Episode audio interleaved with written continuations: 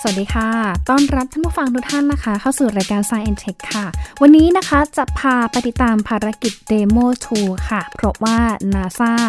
พร้อมส่งนักบินอวกาศขึ้นสู่วงโคจรครั้งแรกในรอบเกือบทศวรรษด้วยนะคะ ไปดูกันข่าววันอาทิตย์นี้แล้วนะคะรวมไปถึงสำรวจกันหน่อยค่ะว่าคนไทยดูเนื้อหาอะไรบน YouTube ในช่วงที่ต้องมีการอยู่บ้าน หยุดเชื้อเพื่อชาติสู้โควิด -19 ค่ะ สักครู่เดียวกับ Science Tech ค่ะ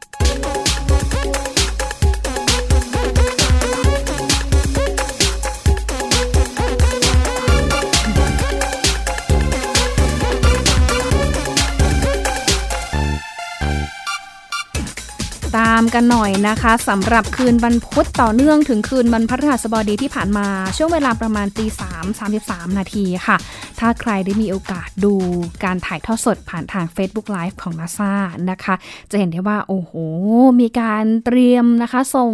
นักบินอวกาศนะคะ พร้อมกับทีมงานอีกหลายหมื่นหลายแสนชีวิตเลยนะคะ ที่เตรียมพร้อมกับภารกิจ Demo 2ในครั้งนี้ค่ะ แต่ปรากฏว่าต้องมีการเลื่อนภารกิจออกไปนะคะ จากเดิมที่ตั้งเป้าไว้ว่าจะเป็นวันเสาร์แทน แต่ปรากฏว่าสภาพอากาศไม่เอื้อมหน่วยนะคะ ก็เลยมาเปลี่ยนนะคะ เป็นวันอาทิตย์ในช่วงประมาณตีสองตามเวลาประเทศไทยด้วยนะคะ ก็ต้องรอไปอีกนิดนึงค่ะสำหรับภารกิจส่งนักบินขึ้นสู่สถานีอวกาศนานาชาติครูดากอนเดมอนทูค่ะ ที่จะปล่อยยานขึ้นสู่อวกาศในวันที่ ในวันอาทิตย์นี้นะคะ ซึ่งทำให้ทางนาซาเองนะคะรวมไปถึงทีมงานหลาย ๆ คนเองนะคะ ต้องเตรียมตัวกันอย่างหนักนะคะ เนื่องจากว่าสภาพอากาศในช่วงนี้นะคะ ไม่ค่อยเอื้ออำนวยในการส่งมนุษย์ขึ้นสู่อวกาศตามภารกิจ Demo 2 ด้วยนะคะ แต่ก็ถือว่าเป็นครั้งแรกค่ะ ในรอบ 9 ปี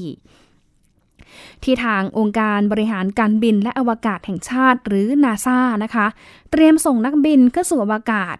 ในสถานีอวกาศนานาชาติ ISS ค่ะ ที่จะปล่อยจากพื้นแผ่นดินสหรัฐ หลังจากที่มีการยุติโครงการกระสวยอวกาศลงไปในปี 2554 โดยระหว่างนั้นนะคะนาซาเองค่ะ ต้องใช้บริการของยานอวกาศโซยุสของรัสเซียนะคะ ที่มีค่าใช้จ่ายในการฝึกนักบินอวกาศที่ประเทศรัสเซีย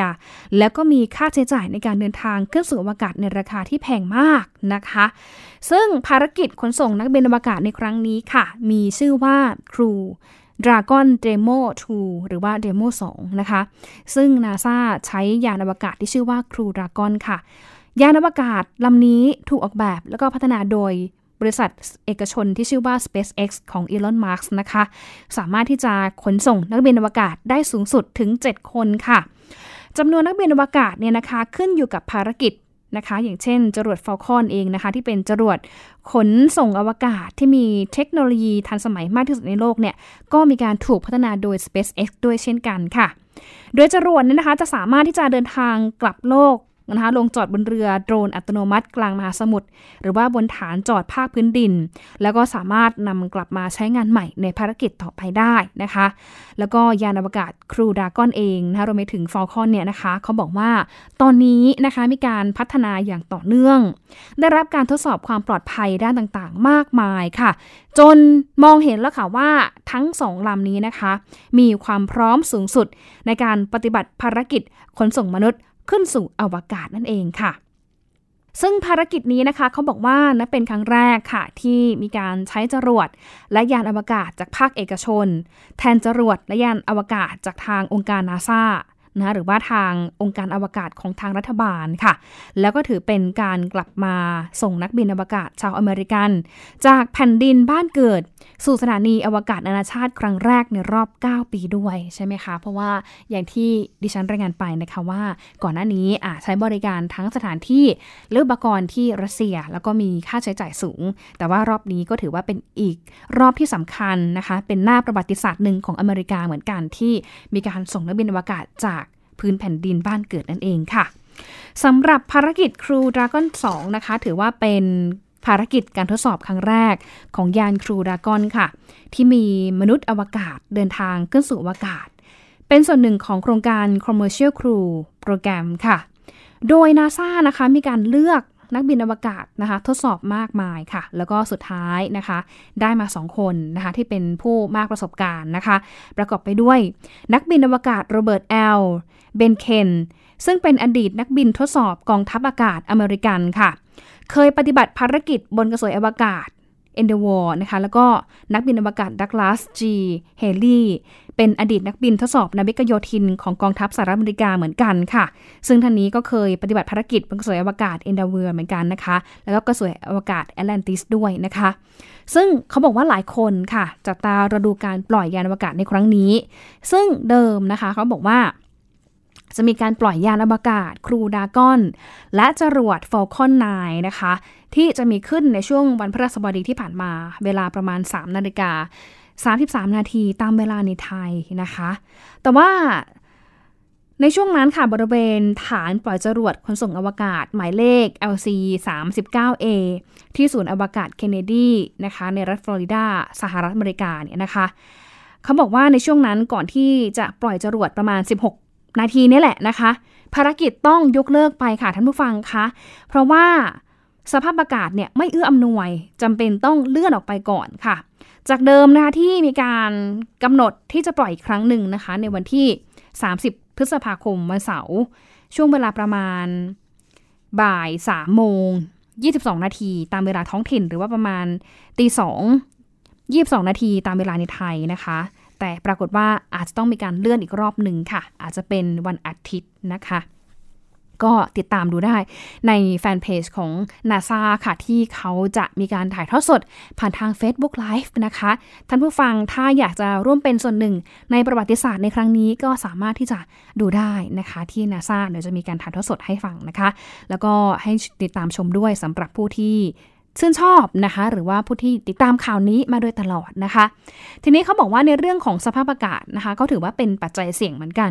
ที่ไม่สามารถที่จะคาดการได้อย่างแม่นยำค่ะ แล้วก็มีผลต่อการตัดสินใจในการปล่อยจรวดด้วยนะคะ โดยสภาพอากาศที่ส่งผลต่อการตัดสินใจในการเลื่อนปล่อยจรวดในครั้งนี้ ก็มีหลายปัจจัยด้วยกันค่ะท่านผู้ฟังคะไม่ว่าจะเป็นในเรื่องของพายุฝนฟ้าขนองค่ะเขาบอกว่าปัจจัยเสี่ยงที่จะเกิดฟ้าผ่ามายังจรวดหลังจากที่ปล่อยจากฐานแล้วเนี่ยนะคะ ถ้ามีการประเมินโอกาสเกิดฟ้าผ่าภายในระยะเวลา 30 นาทีก่อนปล่อยยาน ในระยะทาง 1 ไมล์ทะเลรอบฐานปล่อยจรวดเนี่ยนะคะ การเกิดฟ้าผ่าเคยทำให้ระบบนำทางของยาน ในภารกิจอพอลโล 12 เนี่ยเสียชั่วคราว ในระหว่างที่ขึ้นสู่อวกาศมาแล้วนะคะ อันนี้มันก็มีความเสี่ยงทำให้ทางนาซาเองนะคะ มีการตัดสินใจอะยกเลิกภารกิจ ในคืนบรรพสบดีที่ผ่านมามาก่อนนะคะ ทีนี้ปัจจัยที่ 2 ก็คือดูปัจจัยจากเรื่องของเมฆครึ้มกับฝนตก เขาบอกว่าถ้าหากชั้นเมฆเหนือฐานยิงจรวดเนี่ยนะคะ มีความหนามากกว่า 1 กิโลเมตร 370 เมตรนะคะ และก็มีอุณหภูมิต่ำสุดถึงจุดเยือกแข็ง จะประเมินได้ว่านี่แหละคือปัจจัยเสี่ยง แล้วก็ทำให้มีการเลื่อนการปล่อยจรวดด้วยนะคะ ต่อมาค่ะ ปัจจัยที่ 3 เลยนะคะสำคัญมากก็คือเรื่องของกระแสลมแรง ที่พัดบริเวณใกล้กับผิวโลก และบริเวณเหนือขึ้นไป ต่างก็เป็นปัจจัยเสี่ยงที่ทำให้การปล่อยจรวดนะคะอาจได้รับความเสียหาย เนื่องจากอาจก่อให้เกิดผลกระทบต่อระบบควบคุม หรือมันมีผลต่ออัตราเร็วของจรวดด้วยนะคะ ซึ่งณจุดนี้ทางนักอุตุนิยมวิทยาก็จะประเมินจากอัตราเร็วลม ที่พื้นผิวโลกบริเวณฐานยิงจรวดนะคะ ที่เขาบอกว่าจะต้องมีความเร็วลมนะคะ ไม่เกิน 54.7 กิโลเมตรต่อชั่วโมง แล้วก็ลมเฉือนเนี่ยนะคะ มีความเปลี่ยนแปลงอัตราเร็วลมนะคะ อยู่ที่ระดับความสูงต่างๆ ในบรรยากาศเหนือฐานยิงจรวดเนี่ยต้องมีไม่มากด้วยเช่นกัน จะเห็นได้ว่าในเรื่องของลมฟ้าอากาศค่ะ ก็กลายเป็นอีกหนึ่งปัจจัยสำคัญนะคะ ต่อความสำเร็จในการปล่อยจรวด ดังนั้นในการปล่อยจรวดแต่ละครั้งค่ะ บุคลากรในหน่วยงานหรือว่าบริษัททางเทคโนโลยีอวกาศเนี่ยต้องทำงานร่วมกันกับนักอุตุนิยมวิทยาด้วยนะคะ ที่จะทำการประเมินได้ว่า ควรที่จะปล่อยยานอวกาศหรือว่าควรที่จะเริ่มภารกิจ ส่งวัตถุส่งคนขึ้นสู่ อวกาศเนี่ยในช่วงไหนได้บ้าง จึงจะปลอดภัยและเสียหายน้อยที่สุดนั่นเองนะคะ เขาบอกว่าถ้าภารกิจครั้งนี้ค่ะ ถ้าหลังจากที่มีการส่งยานครูดราก้อนขึ้นไปแล้วเนี่ย ไปเชื่อมต่อกับสถานีอวกาศนานาชาติ ISS ได้สำเร็จแล้วนะคะ นักบินอวกาศทั้งสองท่านค่ะ ก็จะปฏิบัติหน้าที่ อยู่บนสถานีอวกาศนานประมาณ 3 เดือน ก่อนที่จะเดินทางกลับมายังโลกนะคะ โดยหากทุกอย่างเป็นไปตามแผนการที่วางไว้ค่ะ จะเป็นครั้งแรกของโลกที่ภารกิจขนส่งนักบินอวกาศ ขึ้นสู่สถานีอวกาศนานาชาติ ISS เนี่ยดำเนินการโดยบริษัทเอกชน และนับเป็นก้าวสำคัญในยุคใหม่ของการแข่งขัน ด้านเทคโนโลยีอวกาศ ที่ขับเคลื่อนไปด้วยบริษัทเอกชนด้วยเช่นกันนะคะ สำหรับนักบินอวกาศทั้งสองคนนี้ค่ะ จะขึ้นไปปฏิบัติภารกิจต่อสถานีอวกาศนานาชาติ ร่วมกับทีมนักบินอวกาศชุด Expedition 63 นะคะ ที่ประจำสถานีอวกาศแห่งนี้อยู่แล้วค่ะ แล้วก็คาดว่าจะเสร็จสิ้นภารกิจกลับสู่พื้นโลกไม่เกินปลายเดือนกันยายนปีนี้ หรือว่าต้องขึ้นไปทำหน้าที่เนี่ยประมาณ 3 เดือนด้วยกันนะคะ สำหรับภารกิจของ Demo 2ค่ะ เขาบอกว่าจะเป็นภารกิจที่ช่วยปูพื้นฐาน ให้กับทางบริษัท SpaceX ทดสอบระบบการส่งมนุษย์ขึ้นสู่อวกาศ ตั้งแต่ฐานยิงจรวด ตัวจรวดนะคะ หรือแม้แต่กระทั่งตัวยานบรรทุกนักบินอวกาศ รวมไปถึงขีดความสามารถการปฏิบัติภารกิจในโครงการอวกาศ แล้วก็ยังเป็นครั้งแรกด้วยค่ะที่ นักบินอวกาศของทางนาซานะคะ จะได้ทดสอบแล้วก็ฝึกการใช้งานในระบบยานอวกาศของภาคเอกชนด้วยค่ะสำหรับภารกิจเดโม2ก็ถือว่าเป็นก้าวสำคัญ ต่อไปในวงการอวกาศสหรัฐอเมริกาเหมือนกันนะคะ เนื่องจากว่ามีการนำนักบินอวกาศเนี่ยขึ้นไปปฏิบัติภารกิจ ในอวกาศเที่ยวล่าสุดโดยมีการใช้จรวด แล้วก็ยานของสหรัฐ ซึ่งถือว่าเป็นภารกิจที่เรียกว่า STS 135ของยานขนส่งอวกาศ Atlantis เมื่อเดือนกรกฎาคมปี 2554 ค่ะก็นับว่าเป็นภารกิจครั้งสุดท้ายนะคะในการปฏิบัติงานของโครงการยานอวกาศ ส่งอวกาศนะคะยานขนส่งอวกาศนะคะของอเมริกาที่มีมาอย่างยาวนานถึง 30 ปีค่ะ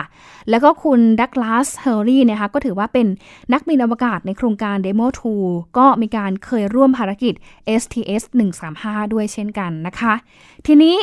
นะคะ มันจะมีผลอย่างไรทำไมมันถึงสำคัญในครั้งนี้ค่ะ เขาบอกว่า ก่อนหน้านี้อเมริกาเนี่ยนะคะเขาต้องมีการขอความร่วมมือกับทางรัสเซียมากขึ้นนะคะ จากการใช้ยานอวกาศแล้วก็จรวดโซยูสค่ะ ที่ต้องพานักบินชาวอเมริกันนะคะ ไปปฏิบัติภารกิจในสถานีอวกาศนานาชาติ ซึ่งเขาบอกว่าหากโครงการ Commercial Crew โปรแกรมเนี่ยสำเร็จ ก็จะทำให้วงการอวกาศสหรัฐอเมริกา พึ่งพาตัวเองได้มากขึ้นค่ะ ลดการพึ่งพาทางรัสเซีย แล้วก็เพิ่มบทบาทของทางภาคเอกชน เข้ามามีส่วนร่วมในกิจการอวกาศของประเทศ อีกทั้งสหรัฐนะคะก็สามารถที่จะกลับมาเป็นคู่แข่งของรัสเซีย ในการเป็นตัวเลือกเพื่อพามนุษย์ขึ้นสู่อวกาศได้ค่ะ แล้วก็ยังเป็น เขาเรียกอะไรอะ่ะ เป็นเหมือนแนวหน้านะคะ เป็นเหมือนผู้นำไม่ว่าจะเป็นทั้งกลุ่มยุโรปนะคะ เอเชีย หรือแม้แต่ในเรื่องของการเป็นผู้นำด้านการท่องเที่ยวอวกาศ Space Tourism ของมหาเศรษฐี ที่ตอนนี้เขาบอกว่ากำลังผูกขาดโดยรัสเซียในปัจจุบันด้วยนะคะ คือท่านผู้ฟังคะถ้าย้อนกลับไปในช่วงของการถแถลงข่าวของทางผู้บริหารองค์การนาซาคุณจิมบรเดนสไตน์เนี่ยนะคะบอกว่าตอนนี้ภาคเอกชนค่ะได้เข้ามาร่วมมือกับทางรัฐบาลสหรัฐ ในการส่งยานอวกาศ ส่งอวกาศแบบไร้คนบังคับนะคะ คือเป็นยานขนส่งอวกาศแบบไร้คนบังคับ เพื่อที่จะนำสเสบียงอุปกรณ์ต่างๆเนี่ยนะคะ ไปยังสถานีอวกาศนานาชาติมาเป็นเวลาหลายปีแล้วนะคะ แล้วก็การปล่อยยานพร้อมกับนักบินอวกาศ 2 คนนี้นะคะ ก็จะเป็นก้าวสำคัญอีกก้าวหนึ่งของการพัฒนาด้านกิจการอวกาศด้วยค่ะ แล้วก็ในช่วงสถานการณ์การระบาดของโควิดที่ผ่านมานี้นะคะ มันก็ค่อยๆที่จะคลี่คลายลงมาแล้วบ้างเล็กน้อยนะคะ ทางองค์การนาซาก็มีการยืนยันค่ะว่า ตอนนี้ ทางองค์การได้มีการดำเนินมาตรการพิเศษ ในช่วงที่เกิดการระบาดของโคโรนาไวรัสสายพันธุ์ใหม่นะคะ เพื่อให้เจ้าหน้าที่แล้วก็ลูกเรือทุกคนเนี่ยปลอดภัยเสมอ แม้แต่การแถลงข่าวค่ะเขาก็บอกว่าก็มีการทำนะทำผ่านระบบ video conference โดยที่ไม่มีผู้สื่อข่าวเข้าร่วม ขณะที่ทั้งสองคนนะคะ แล้วก็คุณเบรเดนสไตน์เนี่ยนะคะ ก็มีการนั่งรักษาระยะห่างกันเหมือนกัน ห่างกันเนี่ยไม่ต่ำกว่า 2 เมตร ตามหลักปฏิบัติการรักษาระยะห่าง ป้องกันการระบาดของโรคโควิด -19 นั่นเองนะคะ ก็ถือว่าเป็นอีกหนึ่งภารกิจที่น่าจับตามองทีเดียวนะคะ เพราะว่าล่าสุดนะคะทางนาซาเองเขาก็มีการประกาศว่าจะมีการเลื่อนนะคะ การปล่อยยานอวกาศนะคะ ส่งนักบินทั้งสองท่านนะคะ ในภารกิจเดโม2เนี่ยนะคะ จากวัน พฤหัสที่ผ่านมาเป็นวันเสาร์แล้วก็เลื่อนอีกครั้งหนึ่งในวันอาทิตย์นี้ค่ะ เนื่องจากว่าสภาพอากาศในพื้นที่ที่ปล่อยฐานจรวดในรัฐฟลอริดานั้น ยังไม่เอื้ออำนวยนั่นเองนะคะ เดี๋ยวช่วงนี้ค่ะ พักกันสักครู่หนึ่งค่ะ ช่วงหน้าจะพาท่านผู้ฟังนะคะ ไปสำรวจหน่อยนะคะว่า คนไทยดูอะไรใน YouTube ในช่วงที่อยู่บ้านหยุดเชื้อเพื่อชาติ สักครู่เดียวกับ Science Tech ค่ะ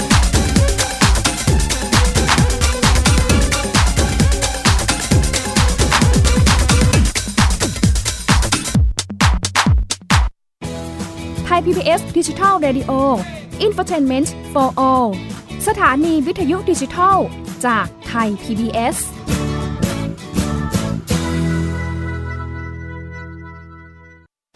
อยู่ที่ไหนก็ติดตามเราได้ทุกที่ ผ่านช่องทางออนไลน์ จากไทย PBS Digital Radio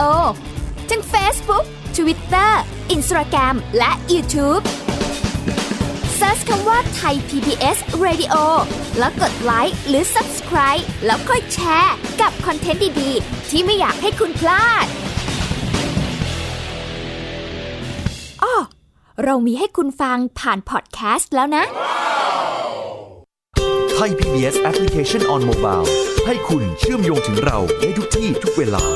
ได้สัมผัสติดตามเราทั้งข่าว รายการรับชมรายการโทรทัศน์ และฟังรายการวิทยุที่คุณชื่นชอบ สดแบบออนไลน์สตรีมมิ่ง ชมรายการย้อนหลัง ข้อมูลกิจกรรม Thai PBS ร่วมเป็นนักข่าวพลเมือง รายงานข่าวกับเรา และอีกหลากหลายฟังก์ชัน ให้คุณดาวน์โหลดได้ฟรี ทุกระบบปฏิบัติการ ติดตามข้อมูลเพิ่มเติมได้ที่ www.thaipbs.or.th/digitalmedia มากกว่าด้วยเวลาข่าวที่มากขึ้น จะพัดพาเอาฝุ่นออกไปได้ครับ มากกว่า ให้คุณทันในทุกสถานการณ์ ตามที่กฎหมายดังกล่าวกำหนดเอาไว้ มากกว่ากับเนื้อหาเที่ยงตรงรอบด้านนำมาใช้ในคดีเมาแล้วขับ มากกว่าในทุกทางออกของสังคม ป้องกันไม่ให้ปัญหาเกิดขึ้น มากกว่ากับข่าวรอบวันในทุกมิติ เครนก่อสร้างเกิดอุบัติเหตุขึ้น มากกว่าด้วยการวิเคราะห์ที่ตรงจุด ความพยายามของภาครัฐที่จะแก้ปัญหา และมากกว่ากับทีมข่าวมืออาชีพ ข่าวไทย PBS ให้คุณได้มากกว่า สบัดจินตนาการ สนุกกับเสียง เสริมสร้างความรู้ในรายการ เสียงสนุก ทุกวันจันทร์ถึงวันศุกร์เวลา 16 นาฬิกาถึง 17 นาฬิกา ทางไทย PBS ดิจิตอล Radio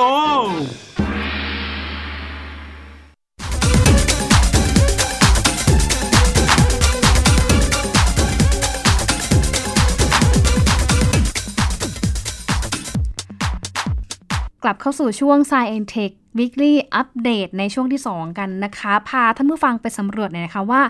คนไทยดูอะไรใน YouTube ค่ะ ในช่วงที่ทุกคนนะคะ ต้องอยู่บ้านหยุดเชื้อเพื่อชาติเพื่อสู้กับโรคโควิด -19 นะคะ เขาบอกว่ามีวิดีโอ 5 ประเภทค่ะ ที่ทางคุณผู้ชมเนี่ยนะคะ สนใจในประเทศไทยเนี่ยให้ความสนใจดูกันมาก ในช่วงเมษายนที่ผ่านมาด้วยค่ะ ไม่ว่าจะเป็นเรื่องของการเรียนออนไลน์ การทำเมนูง่าย ๆนะคะ จากของในครัวค่ะ การหางานอดิเรกใหม่ๆนะคะการออกกำลังกายที่บ้าน รวมไปถึงการร่วมกิจกรรมนอกบ้าน ในรูปแบบใหม่ ๆ ด้วยนะคะ พาไปดูกันแต่ละหมวดกิจกรรมกันหน่อยค่ะ อย่างเช่น การเรียนออนไลน์นะคะ ก็บอกว่าเป็นอีกหนึ่งแนววิดีโอที่ได้รับความนิยมค่ะ อย่างเช่น พวกวิดีโอแนว Learn with me เรียนด้วยกันที่ช่วยตอบสนองความต้องการ ในการพัฒนาตัวเองผ่านคลาสเรียนออนไลน์นะคะ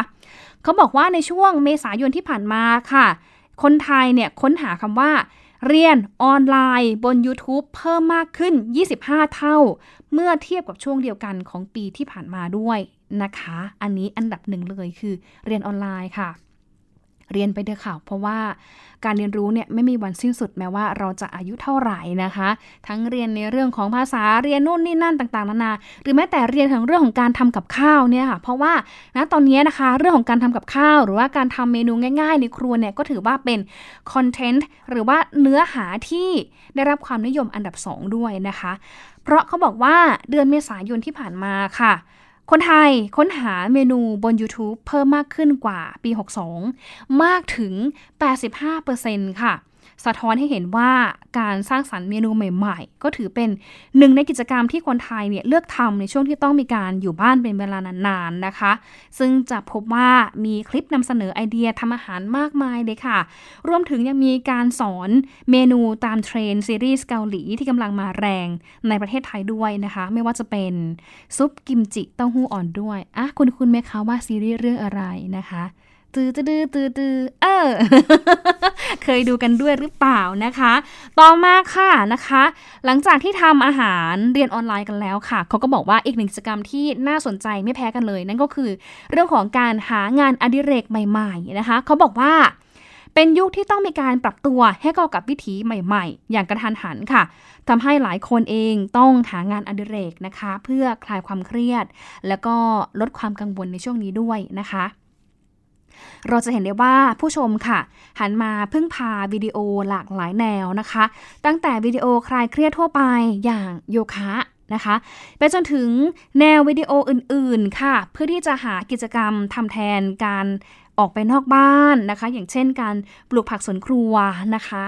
หรือว่าการไปเก็บถั่วพลูที่ปลูกเอาไว้นะคะ หรือว่าการถ่ายวิดีโอจากมุมหน้าบ้านอย่างเงี้ยนะคะ ก็ได้รับความนิยมด้วยนะคะ รวมไปถึงการค้นหาวิดีโอคำว่าโยคะในไทยนี่นะคะ ก็บอกว่าเพิ่มขึ้น 245%โอ้โห เป็นตัวเลขที่น่าภูมิใจมากเลยนะคะ ที่อะหลาย ๆ ท่านให้ความสำคัญหันมาสนใจในเรื่องของการ รักษาสุขภาพมากขึ้นนะคะ หันมารักการออกกำลังกายมากขึ้นนะคะเขาบอกว่าเนี่ยถ้าเป็นในช่วงเมษายนปีและปีที่แล้วนะคะเขาบอกว่ายอดการค้นหาคำว่าปลูกเนี่ยเพิ่มขึ้น 44%เมื่อเทียบกับปีที่แล้วด้วยเช่นกันนะคะ โอ้เพิ่มขึ้นทั้งในเรื่องของโยคะ แล้วก็การปลูกผักต่างๆด้วยนะคะะเข้าใจว่าเมษายนค้นหาการปลูกผักแล้ว เดี๋ยวในช่วงพฤษภามิถุนาก็กรกฎาคมนะคะ ก็น่าจะมีโอกาสได้ กินพืชผลนะคะ หรือว่ากินผลผลิตนะคะ ผักที่เราปลูกเอาไว้นั่นเองค่ะ ส่วนอันดับ4ค่ะเขาบอกว่า ลิปที่คนนิยมดูมากที่สุดนะคะก็คือเรื่องของการออกกำลังกายที่บ้านนะคะ อย่างคนที่ชอบเข้าฟิตเนสเป็นประจำค่ะ ออกกำลังกายเป็นประจำเนี่ยนะคะ ก็จะ